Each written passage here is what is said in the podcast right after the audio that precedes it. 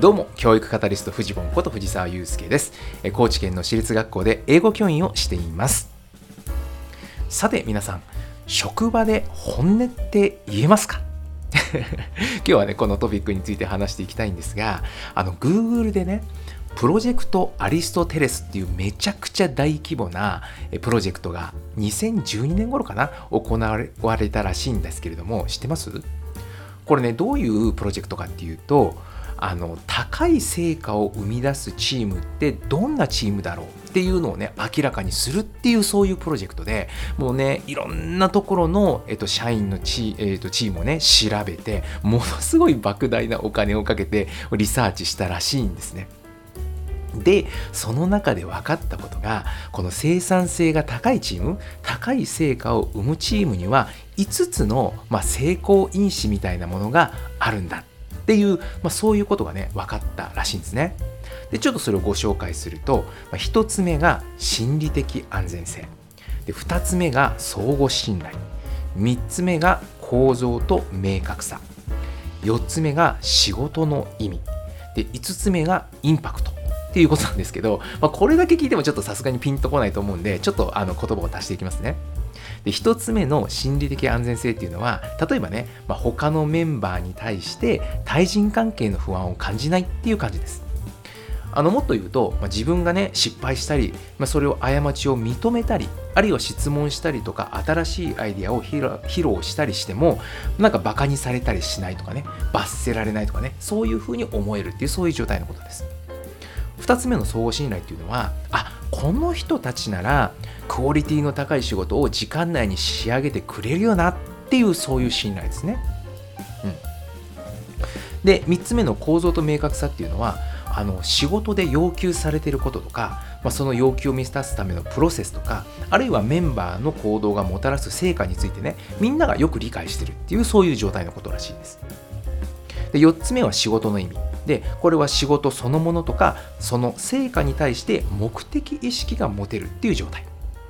で最後インパクトっていうのはこの仕事にはあるいは組織において社会において意義があるっていうふうにメンバーがきちんと思えるっていうそういう状態なんだそうですね。でこの5つのチームの成功因子の中で一番重要なのってどれだと思います？これねそのレポートによるともうダントツで1番目の心理的安全性なんだそうですね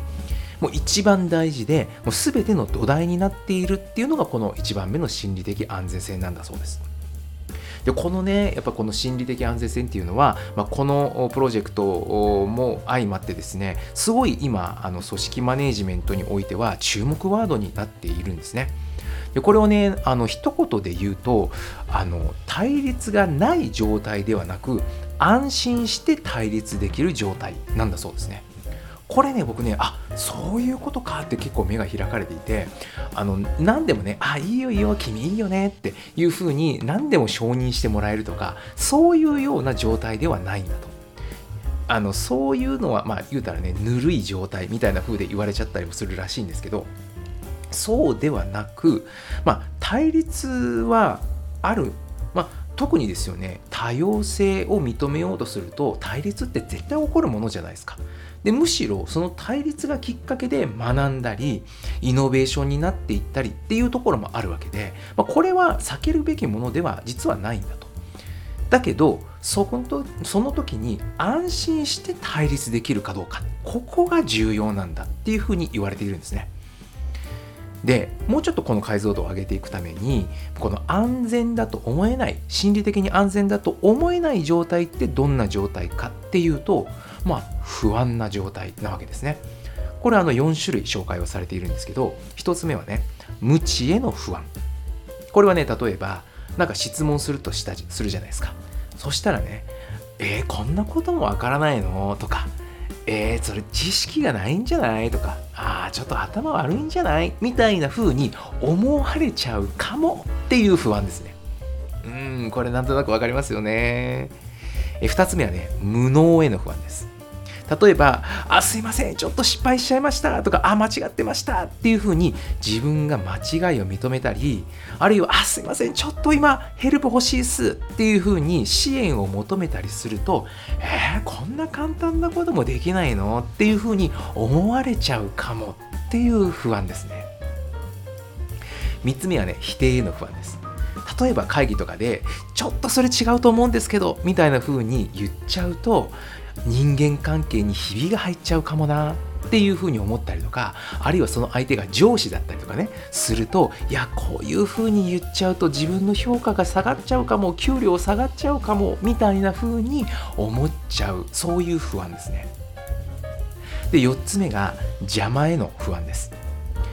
あの他者の自分時間を自分が奪っちゃってるかもとかね。あのいやーそれ今決まりそうだけどやっぱりどうしてもいいと思えないなんていう時にすいませんちょっとそれやっぱりおかしいと思うんですけどみたいな風に言いたくなる時ないですか？でもそれ言っちゃうといやこいつめんどくさいやつ今それ言うかよみたいなそういう風に思われちゃうんじゃないかなっていうそういう不安ですね。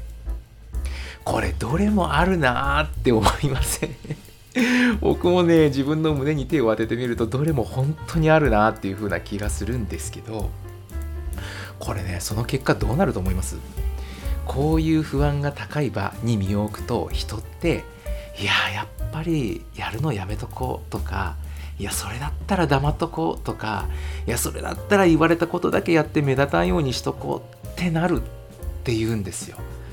いやこれ分かりますよね。そりゃそうなりますよ。でそれって生産性が高い状態かっていうことですよね。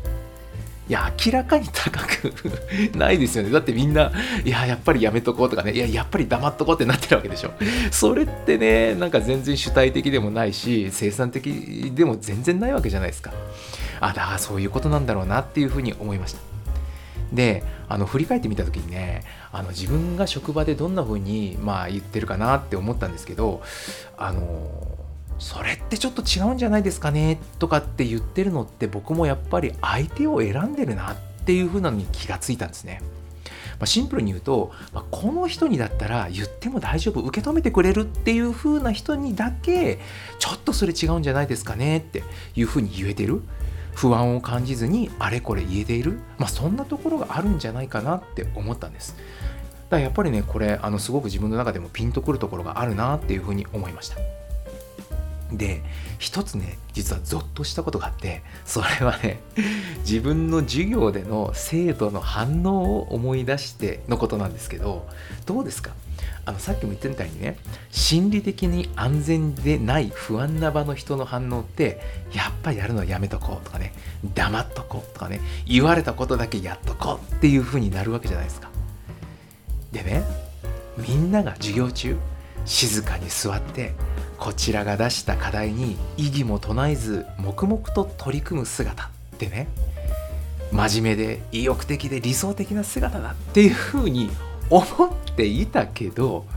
今の話と照らし合わせて考えた時にねいやこれってもしかして心理的に安全でもなければ生産性も高くない空間だったのかもっていうふうに思ったらゾッとしたんですよ。どうですか？えだってねさっきのね無知への不安とか質問したらいやこんなこともわからんのかとか言ってないっすか？僕下手したら言ってるかも。ねとかいやこれ間違えちゃったこの問題間違えちゃったとか言ったらえこんな簡単なこともできないの？とかそういう空気ないですか？なんかね教室がもしこういうような不安な空間になってたらそりゃそれって心理的に安全な場でもないし生産性だって高くない空間だよなっていうふうに思ったらゾッとしたんですよね。どうですかねこれ。いや本当にこれ僕ドキッとしてこれもうちょっと勉強したいなと思ったので、えこの心理的安全性についてはこれからもねちょっと勉強していきたいと思います。どうやってこの心理的安全な場ってできるんでしょうかね。ちょっとシリーズで考えてみたいと思います。いかがでしょうか？何かの参考になれば幸いです。世界は変えられる。未来は作れる。走り出せば風向きは変わる。ではまた。